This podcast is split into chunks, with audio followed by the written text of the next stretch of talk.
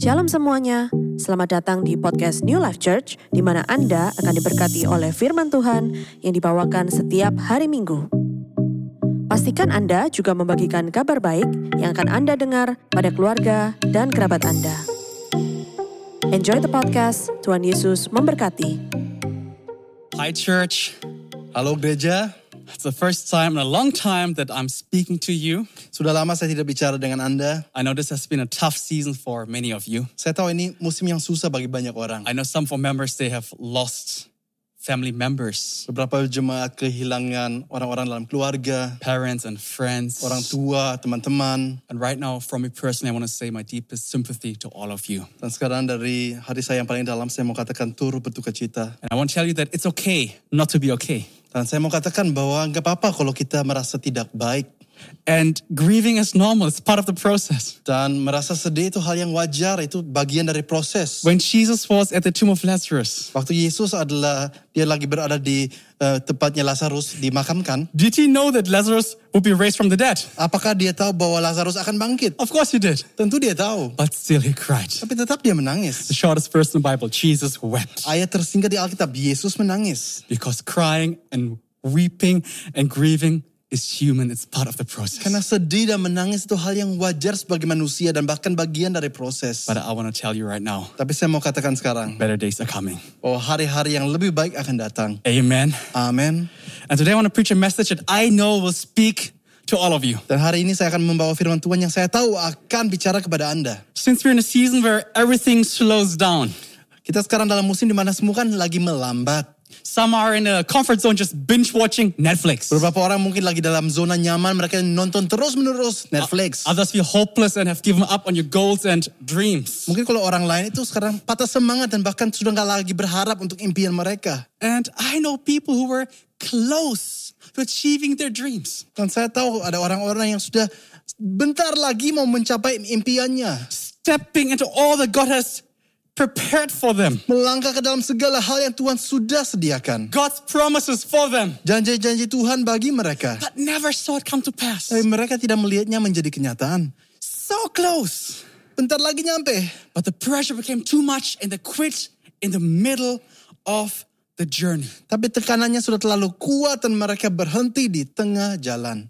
Hebrews 10 36 says, Ibrani 10.36 mengatakan, You need to persevere so that when you've done the will of God, you will receive what He has promised. Sebab kamu memerlukan ketekunan supaya sesudah kamu melakukan kehendak Allah, kamu memperoleh apa yang dijanjikan itu. Everybody type into the comment section persevere, Anda boleh ketik dalam bahasa Inggris, persevere, persevere, persevere, bertahan, persevere. bertahan. This is such a powerful verse. Ini satu ayat yang sangat dahsyat. You know, God can make you a promise that you'll never possess if you don't learn how to persevere.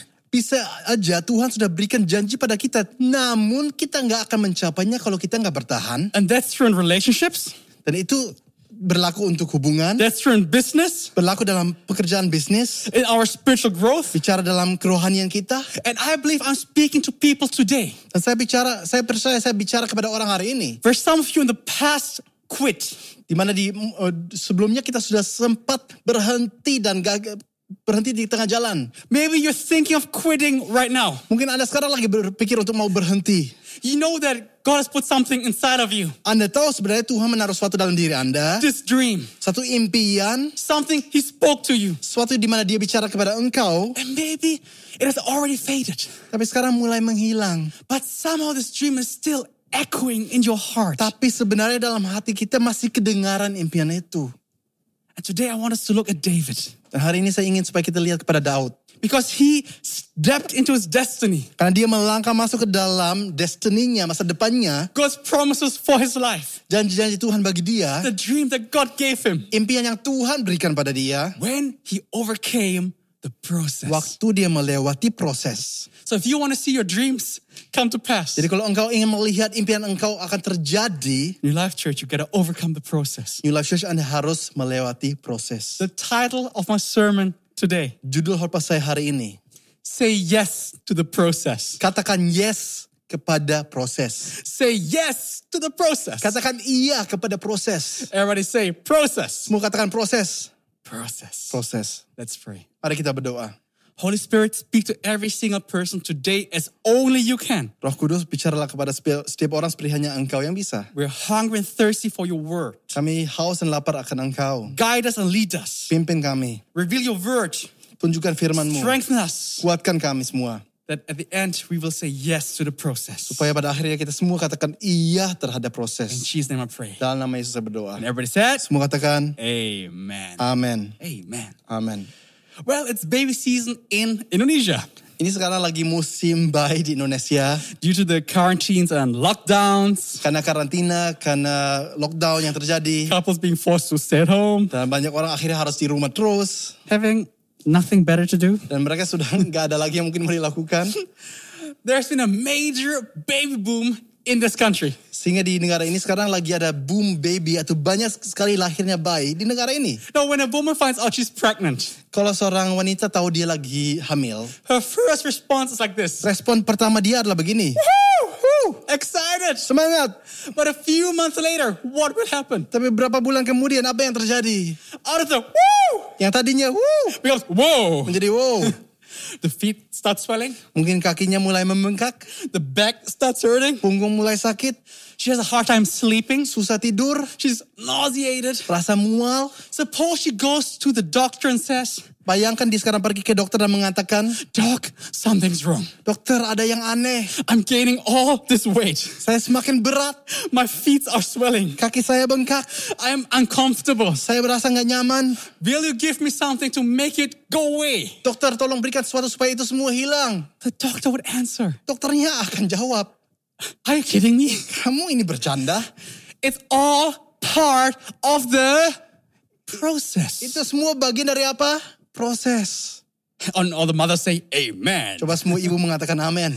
If you want to give birth, Kalau mau melahirkan, you have to go through a season of being uncomfortable. harus melewati musim di mana tidak nyaman. You may not like gaining all this weight, Mungkin nggak senang, semakin berat, but it's necessary. tapi diperlukan. Without the process, you wouldn't be prepared. Tanpa prosesnya nggak mungkin siap. It's the same principle in life. Sama halnya dalam kehidupan. We have goals that we want to achieve, Ada impian, ada eh, tujuan yang mau dilakukan. dreams that God has placed in our hearts. Impian yang Tuhan taruh dalam hati. We know we're pregnant, so to speak, Kita tahu bahwa kita lagi hamil, bisa dikatakan seperti itu. but too often we get discouraged by the process. Tapi seringkali patah semangat karena prosesnya. It's taking longer than we thought. Lebih lama dari yang kita bayangkan. We had some tough times. Ada musim su- susahnya. And this is where many people get tempted to quit. Dan disinilah beberapa orang mereka tergoda untuk berhenti di tengah jalan. But New Life Church, Tapi New Life Church, if you want to step into all that God has prepared for you, kalau engkau mau melangkah ke dalam apa yang Tuhan sudah sediakan bagi engkau, Hebrews says you need to persevere, Ibrani mengatakan kita harus bertahan, overcome the process. melewati, mengatasi proses. And now I want us to look at the life of David. Dan sekarang saya ingin kita melihat kepada kehidupan Daud. Because David was anointed to be the next king of Israel. Karena Daud itu diurapi untuk menjadi raja berikut dari Israel. The prophet Samuel traveled to his house Nabi Samuel datang kepada rumahnya and chose David among all his other brothers. dan memilih Daud dari semua saudara-saudara. David was excited. Daud semangat. It was a destiny moment. Itu momen destiny, itu momen untuk masa depan dia. Woo. But then what happens afterwards Tapi apa yang terjadi kemudian? is that his reality was very different from his revelation. Kemudian yang terjadi bahwa kenyataannya beda dari apa yang tadinya dia dapat. And he learned that just because God promised it doesn't mean I possess it yet. Dan dia belajar bahwa walaupun Tuhan sudah menjanjikan bukan berarti saya langsung akan mendapatinya. And I believe this is a very familiar story, Dan saya tahu ini adalah cerita yang sangat dikenal. well known. Semua tahu. So I cannot read it because, for the sake of time, Saya nggak akan baca karena terlalu panjang. but please check it yourself. Samuel chapter 1, verse 16. Tapi coba- First Samuel 16. Tapi coba Anda baca 1 Samuel pasal 16. And I want to share with you three reasons from David's story Dan saya mau bagikan tiga alasan dari kisahnya Daud ini. why people give up in the process Kenapa ada orang-orang mereka mau berhenti di tengah jalan. and miss their destiny, never achieving their Dan dreams. tidak mencapai destiny, tidak mencapai masa depan yang Tuhan sudah sediakan. Are you ready, church? Apakah Anda siap? I want you to take notes. Coba Anda juga buat catatan. You will be blessed. Anda akan diberkati. Reason one No, alasan nomor satu. you're anointed before you're appointed. Anda diurapi bahkan sebelum Anda ditunjuk. Say it one more time. Sekali lagi, You're anointed before you're appointed. Anda diurapi bahkan sebelum Anda ditunjuk. We are an instant generation. Kita sekarang generasi instan. The Indomie generation. Mau cepat. Generasi Indomie semuanya harus cepat. You want it now. Kita maunya sekarang. But that's not how God works. Tapi itu bukan cara kerjanya Tuhan. What's interesting is that David, after he was anointed, Yang menarik adalah bahwa bagaimana Daud setelah dia diurapi, after he was given this incredible promise, setelah diberikan satu janji yang luar biasa, where did David go? kemanakah Daud pergi? To the palace to meet his new staff? Apakah dia pergi ke istana raja untuk ketemu staf-stafnya? No, he went back to the shepherd fields Enggak, tapi dia kembali ke ladang di mana dia mengembalakan. because he was anointed, Karena dia diurapi, but not yet appointed. tapi belum ditunjuk.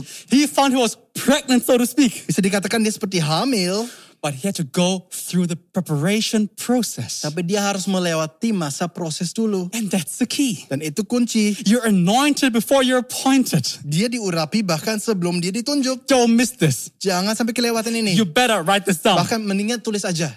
There's going to be a preparation period Ada waktu persiapan between the time that God puts a dream in your heart dari waktu di mana Tuhan menaruh sebuah impian dalam hati kita and the time it comes to pass. dan sampai waktu di mana itu akhirnya dinyatakan. Just because you're anointed doesn't mean the pointing is going to come. Cuma karena kita sudah diurapi belum tentu langsung ditunjukkan atau Tuhan menunjukkan langsung terjadi. It's up to us to pass the test, Wa- Bagian kita untuk kita melewati tesnya, to be willing to go through the process, untuk mau melewati proses. the tough times, Waktu-waktu susah, the lonely times, waktu-waktu di mana sendirian, the pregnancy, so to speak. waktunya di mana di- bisa dikatakan hamil. He was anointed at 17, Daud diurapi usia but 17. didn't take the throne until he was 30. Tapi nggak naik ke tahta raja waktu sampai dia usia 30. It took 13 years for his anointing to catch up with his appointing. Dibutuhkan 13 tahun sampai ta- yang tadinya diurapi sampai dia juga mengalami dia ditunjuk jadi raja. But without these 13 years of being obedient, Tapi tanpa 13 tahun belajar untuk taat, doing things that seem insignificant, melakukan hal-hal yang kelihatannya tidak penting, going through the process, melewati proses. he wouldn't be prepared for where God was taking him. Tanpa itu dia nggak akan siap untuk di kemana Tuhan sudah mem- mau membawa dia. God knows your future. Tuhan tahu masa depan engkau. He knows what it's going to take to keep you there. Dia tahu apa yang dibutuhkan supaya Anda tetap di sana. You may not understand why it's taking so long, Anda mungkin nggak tahu kenapa begitu lama waktunya. why you're in a lonely season, Kenapa merasa sendirian? a discouraged season, Mungkin kenapa merasa patah semangat? a stagnant season. Kenapa merasa tidak maju? But everything you've been through was to strengthen you, to develop you, and to prepare you. Tapi semua yang Anda alami adalah untuk mempersiapkan dan menguatkan Anda. God wouldn't have allowed it if it wasn't part of the process. Tuhan gak mungkin izinkan itu semua kalau bukan itu bagian dari proses. Without it, you couldn't give birth to what's in you. Tanpa itu semua, Anda gak bisa melahirkan mengenai apa yang Tuhan sudah siapkan. Listen, church, Dengarkan gereja. how we respond in the wilderness will determine if we can make it to the promised land. Bagaimana kita meresponi di padang gurun itu yang akan menentukan apakah kita akan campa, ca- sa- sampai di tanah perjanjian. And like David, Dan seperti Daud, stop trying to figure everything out, berhenti untuk harus coba mengerti semua. but keep on passing the test. Tapi kita lulus ujian aja. And your time is coming. Dan waktu kita akan datang. Your baby is on the way. Bayinya akan lahir. What God has promised, He will bring to pass. Apa yang Tuhan sudah sediakan dan janjikan pasti akan terjadi. Hallelujah. Haleluya. The second reason why people give up in the process is Alasan kedua kenapa ada orang-orang berhenti di tengah jalan. write it down. Tuliskan. Reason two Alasan kedua. our progress isn't always obvious. Progres kita nggak selalu kelihatan. I say it one more time. Sekali lagi. Our progress isn't always obvious. Progres kita nggak selalu kelihatan.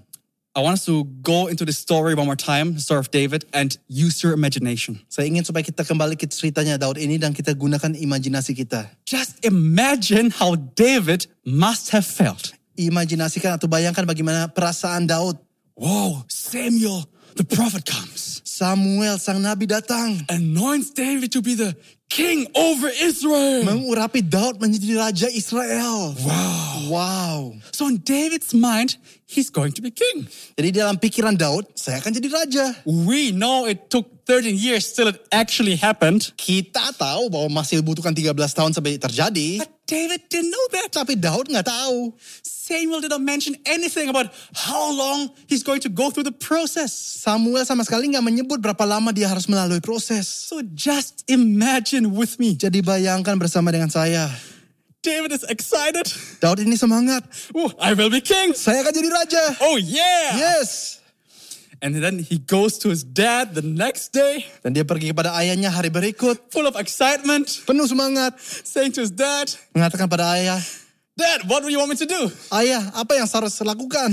The little king is here. Saya, rajanya sudah datang. Do you want me to train? Mau saya latihan? So I can be an example to the army that I'm going to lead. Woohoo! Supaya saya menjadi teladan bagi tentara yang saya akan pimpin. Yeah, the next king. Raja berikut. But what was his dad's what was the dad's response? Tapi apa respon ayahnya? Uh no, I want you to tend the sheep. Saya mau supaya kamu ini gembalakan domba. Uh, okay. And, Okay. and David, while you're at it, I want you to bring your lunchbox to your brothers. Dan juga sekalian coba bawa makanan untuk koko-kokomu. I tried the Gojek, but it's over capacity, so you do it. Mau pakai gojek tapi sudah terlalu banyak, full. Kamu aja yang bikin. I'm just kidding. Ini bercanda. And I believe the news of Samuel anointing David as the next king spread. Dan saya yakin eh, kabar mengenai Samuel mengurapi Daud itu kabarnya kemana-mana. You know how fast news spread. Anda tahu seberapa cepat kabar itu bisa kemana-mana. Apalagi di negara plus 62 ini. news, boom, spread so fast. Kabar pasti dengan cepat. We are all capo, you know? Semuanya kepo. So just imagine, he gets home uh, after bringing the lunchbox to his brothers. Sekarang bayangkan dia pulang setelah dia mengantarkan makanan untuk kakak-kakaknya. And David meets his friends now. Dan sekarang Daud ketemu teman-teman. His friends say to David, Daud- eh, Teman-teman mengatakan, David, we heard the news. Daud kita dengar. Have you heard you went to the army just now? Juga kita dengar kamu pergi kepada tentara pasukan. What did you do? Apa yang kamu Did you lakukan? kill somebody? Apakah- Apa kamu butuh bunuh seorang? You killed somebody, right? Apa kamu bunuh seorang? Where's the hat? Mana kepalanya? Where's the hat? Mana kepalanya? And David's response, Dan Daud menjawab, well, actually, I was uh, tending the sheep "E, sebenarnya saya cuman gembalakan domba. and I just went there because dad asked me to bring the lunchbox. Dan bahkan saya pergi ke tempat tentara cuma untuk membawa makanan untuk kakak-kakak. You know, at one point, David was called to the palace. Satu saat Daud itu dipanggil ke istana He raja. was excited, Dia semangat. maybe thinking, this is it. Dia pikir mungkin ini. And, and, and, and full of excitement, he, he goes to, to the palace. Penuh semangat dia pergi ke istana raja. All the way there, Sampai di sana. just to find out that he's now hired as a servant, Tapi ternyata dia tahu bahwa dia cuma dipanggil untuk menjadi hamba. an armor bearer to the king that he's supposed to replace. Pembawa senjata bagi raja.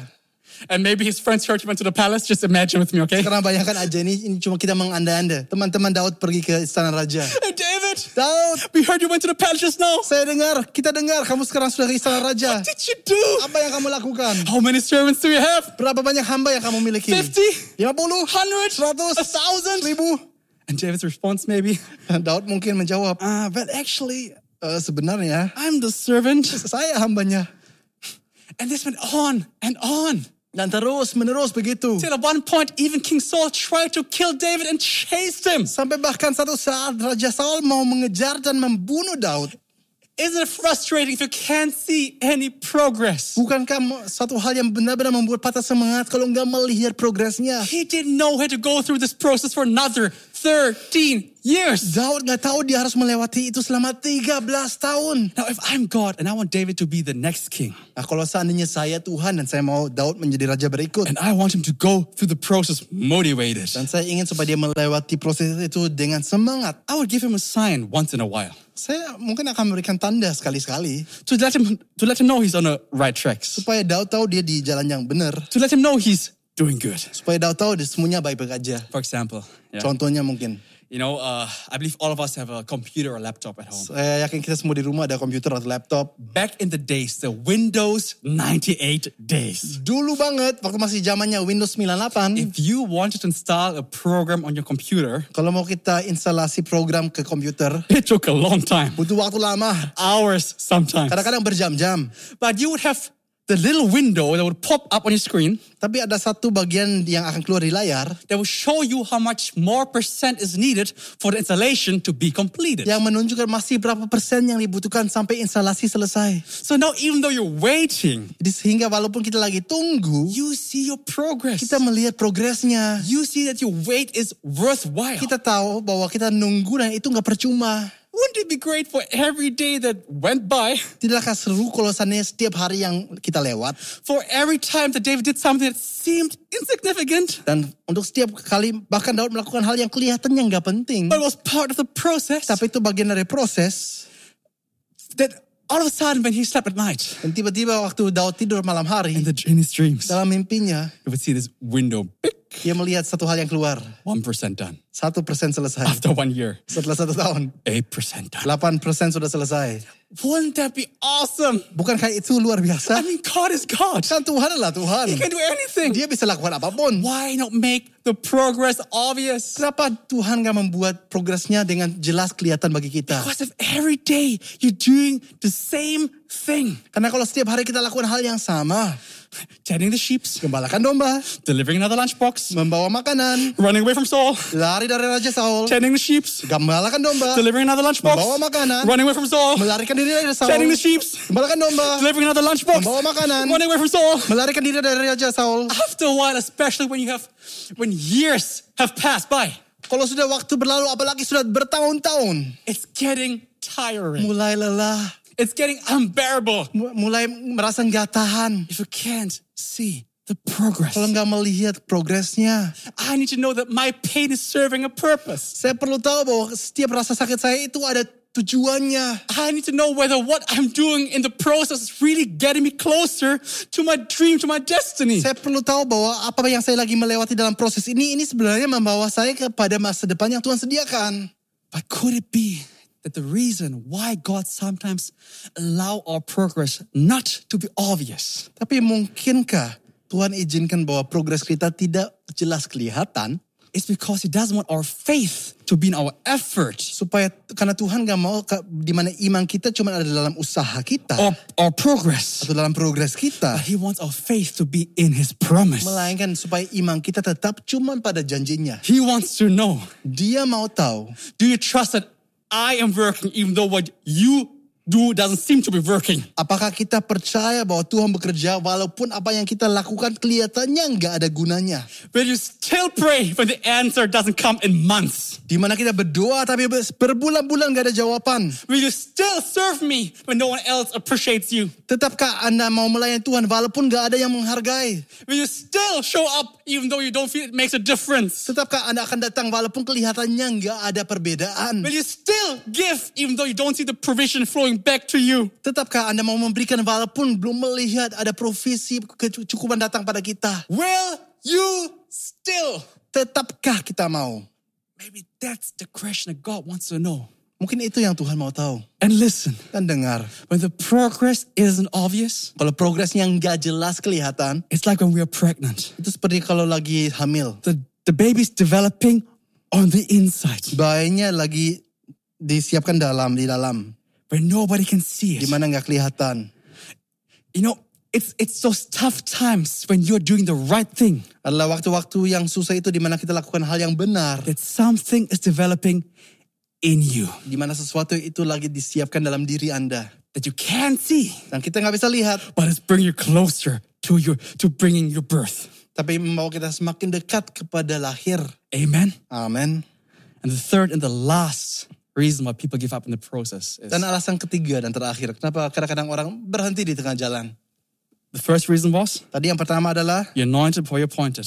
sudah diurapi bahkan sebelum ditunjuk Second reason, yang kedua the progress isn't always obvious. progresnya nggak selalu jelas kelihatan And the third and last yang reason, ketiga people quit because the pressure is too much. orang berhenti karena tekanan terlalu tinggi. The pressure is too much.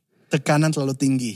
Many people should never manage to step into their dreams Beberapa orang gak pernah masuk ke dalam masa depan yang disediakan. because they can't handle the pressure that they experience in the process. Mereka karena mereka nggak bisa bertahan tekanan yang mereka alami dalam persiapan itu. Pressure Tekanan Everybody type pressure. Semua ketik tekanan. Everybody say pressure. Semua katakan tekanan. I have a cousin in Germany. Saya punya sepupu di Jerman He's a genius. dan dia orang yang benar-benar pintar. His whole life he was top of his class. Seluruh hidupnya dia selalu menjadi yang paling nomor satu di kelas. Got accepted in one of Germany's best universities. Dan dia bahkan diterima di salah satu universitas terbaik di Jerman. Pursuing his dreams. Dia mengejar impiannya. Just weeks before the final exam, Tapi berapa minggu sebelum final exam atau ujian terakhir, he quit. dia berhenti. Now, he would have passed easily. Dengan gampang saya tahu dia He bisa melewati. was top of his Dia class. selalu yang terbaik. But he quit, giving up on his dream Tapi dia menyerah terhadap impiannya. because he didn't handle the pressure. Karena dia tidak bisa menahan tekanannya. Just weeks before seeing his goal come to pass. Berminggu-minggu sebelum menjadi melihat impiannya semua tergenapi. Just weeks. Hanya minggu-minggu saja. So close. Begitu dekat. But New Life Church, Tapi New Life Church. I'm here to tell you the pressure actually is good. Tapi saya mau katakan bahwa ternyata tekanan itu baik. Because pressure releases our potential. Karena tekanan itu meluk, mengeluarkan potensi kita. Did you know that a diamond can only be made by putting pressure on them? Tahukah Anda bahwa diamond atau brilian itu cuma bisa terjadi kalau ada tekanan? I read this somewhere. Saya pernah baca, A diamond is a piece of coal under pressure. brilian itu adalah eh, sebenarnya itu kayak batu bara, di- tapi ada tekanannya. If you're feeling pressure today, Kalau Anda merasa tekanan hari ini, you are about to shine. kita akan mengkilat nanti. Say amen. Katakan amin. Often we fail to realize that pressure creates power. Kadang-kadang kita nggak, atau sering kali bahkan kita nggak sadar bahwa tekanan itu akan mengeluarkan kuasa. Pressure creates power. Eh, Tekanan akan memberikan kuasa. Romans 5 verse 3. Roma 5 ayat 3. It says, Let's exalt and triumph in our troubles and rejoice in our sufferings, knowing that pressure and affliction and hardship produces patience and unswavering endurance. Marilah kita kita bersuka cita dan menang dalam masalah kita dan bersuka cita dalam penderitaan kita karena mengetahui bahwa tekanan dan penderitaan dan kesulitan menghasilkan kesabaran dan ketahanan yang teguh. Pressure creates power. Tekanan akan keluarkan kuasa. Some things can only be produced under pressure. Beberapa hal hanya bisa terjadi kalau ada tekanan. If you bow an arrow, Kalau ada eh, apa namanya? busur. how can you shoot the arrow far Bagaimana supaya arah panah itu bisa tembak jauh? if you put pressure on the line? You pull it. Harus menambah tekanan. Tuh, Talinya semakin ditarik.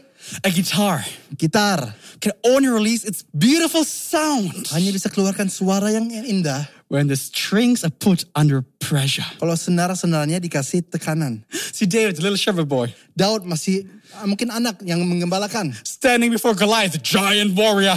Berdiri depan raksasa, Ooh, lihat that's pressure. itu tekanan. But exactly when he, when he was under pressure, Tapi waktu dia di bawah tekanan, God's power came through, kuasa Tuhan dinyatakan. and his attitude was, Dan sikap Daud, "Oh my God, Tuhan he's so big. engkau begitu besar. There's no way I will miss." Woo! Tuhan karena musuhku begitu besar nggak mungkin saya akan melesat. If you're under pressure today, Kalau anda di bawah tekanan hari ini, I want you to know that there, that there's something God put in you that He's just about to get ready to Saya, release. saya mau supaya Anda tahu baga- bagaimana Tuhan menaruh sesuatu dalam diri Anda yang lagi disiapkan untuk dikeluarkan. I want to close with this. Saya mau tutup dengan ini. I saw this illustration before, Saya pernah lihat ilustrasi ini and uh, and it reminded me of my childhood. dan ini ingatkan saya akan masa kecil saya. you know, right here I have a I have a water gun, Di sini ada pistol air. and let me try to shoot. Coba saya akan tembak. Like if I shoot, Kalau saya tembak, you know, it's it's it doesn't go far. airnya nggak tembak jauh, tidak jauh. Like I cannot even hit Pastor Carsten. Bahkan ya, it's it's it's too weak. karena nggak kuat. You know, when we were little, Waktu kita masih kecil, during summer, one of our favorite things to do was di musim panas satu hal yang kita suka lakukan is to have water gun fights. adalah perang air. You know, we, we did it a few times. Kita lakukan beberapa kali. And I knew that if I wanted to win the match, Dan saya tahu kalau saya mau menang, if I wanted to hit my friends, kalau saya mau tembak teman saya, I couldn't use this. saya nggak bisa pakai ini. I needed something better. Saya butuh sesuatu yang lebih baik. I need to put more power on my water. Saya harus menaruh tekanan ku- kekuatan yang lebih besar kepada air saya. Everybody say power, Katakan tekanan, eh, ke- no, katakan power, kekuatan, power. power. And early on, I learned that I need to, I need pressure to produce power. Dan saya belajar cepat bahwa saya butuh tekanan supaya ada power. So I got myself a gun that uses pressure. Jadi saya gunakan pistol yang membutuhkan tekanan. Do you remember the Super Soaker? Yeah. and if I start putting pressure, Dan waktu saya menaruh tekanan, the more pressure, semakin banyak tekanan, the more power is released. semakin kuat nanti. The more pressure, Semakin tekanan, the more power is released. semakin kuat nanti. Should I shoot now to give it a try? Apakah saya tembak sekarang untuk coba? Hopefully, I won't hit somebody in this room. Semoga saya nggak akan tembak orang. Let's give it a try. Coba saya coba sekarang. Whoa, okay. Wow, See, see how far it goes? Anda lihat bahwa jauh sekali. I could even hit the camera Bahkan saya bisa ajak kena kameranya. because in Life Church, Saya New Life Church. I want you to never forget Saya mau supaya Anda nggak lupa. that more pressure Semakin tekanan, means more power. semakin ada ke- kekuatan. More pressure Semakin tekanan, means more power. semakin ada kekuatan. Look at Joseph. Coba lihat kepada Yusuf. It was as if he was put under pressure, Seolah-olah dia dikasih tekanan. almost as if God put him in a water gun. Seperti Tuhan taruhnya ke dalam pistol air ini. He got sold as a slave. Dijual sebagai hamba. Pressure. Tekanan. He was forgotten. Dilupakan. Pressure. Tekanan.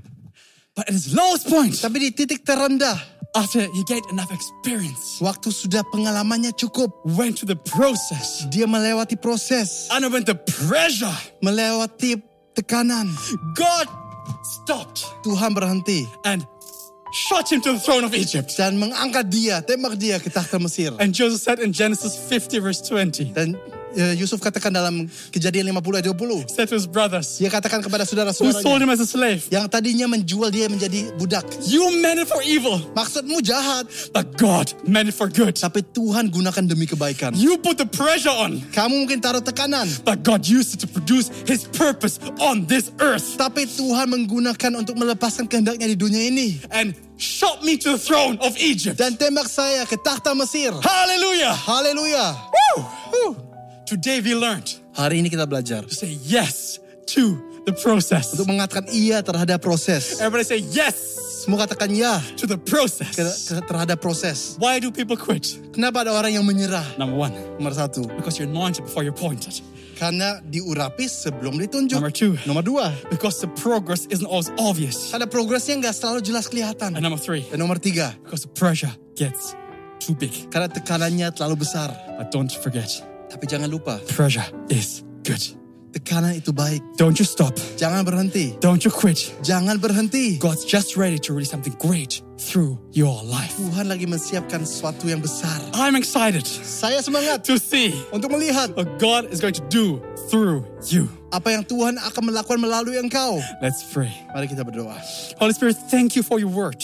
Terima kasih Roh Kudus untuk firman-Mu. Today, yes, we want to say to the process. Tuhan hari ini kita mau kan- katakan iya terhadap proses. You want to undergo every trial circumstance, Kita mau melewati setiap eh, masalah, setiap ujian. undergo the pregnancy, so to speak, Mau melewati bisa dikatakan masa hamilnya. the uncomfortable times, Waktu-waktu yang tidak the nyaman. tiring times, Waktu-waktu yang the melelahkan. lonely season. Waktu-waktu yang kita the sendirian. waiting season. Waktu menunggu. Because we know Karena kita tahu, a waiting season is not a wasted season. waktu menunggu itu bukan waktu yang terbuang. You're just getting us ready Engkau lagi mempersiapkan to kita do something great. untuk melakukan sesuatu yang lebih besar. Continue to remind us of your word, Holy Spirit. Ingatkan kita terus akan firman Engkau Tuhan In Jesus' name. dalam nama Yesus. And as we close today's service, Dan pada saat kita menutupi ibadah hari ini, church, raise your hands together. mari kita angkat tangan bersama gereja.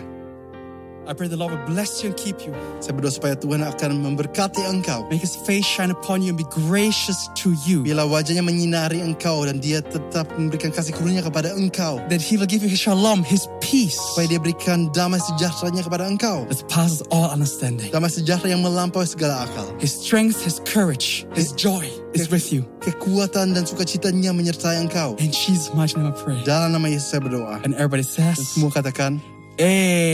Amen. Amin. God bless you. Tuhan memberkatimu. And next week I'll be back to preach a message I believe will bless you tremendously as well. Dan minggu depan saya akan melanjutkan membawa firman Tuhan kembali yang juga akan sangat memberkati engkau. I'm pumped. Saya semangat. Happy Sunday. Happy Sunday. Have a blessed week ahead. Eh, Diberkatilah engkau. God bless you. God bless you. Terima kasih sudah bergabung bersama kami di podcast New Life Church. Apabila Anda membutuhkan informasi, Anda dapat menghubungi kami melalui Instagram atau call center. Have a nice day and God bless you.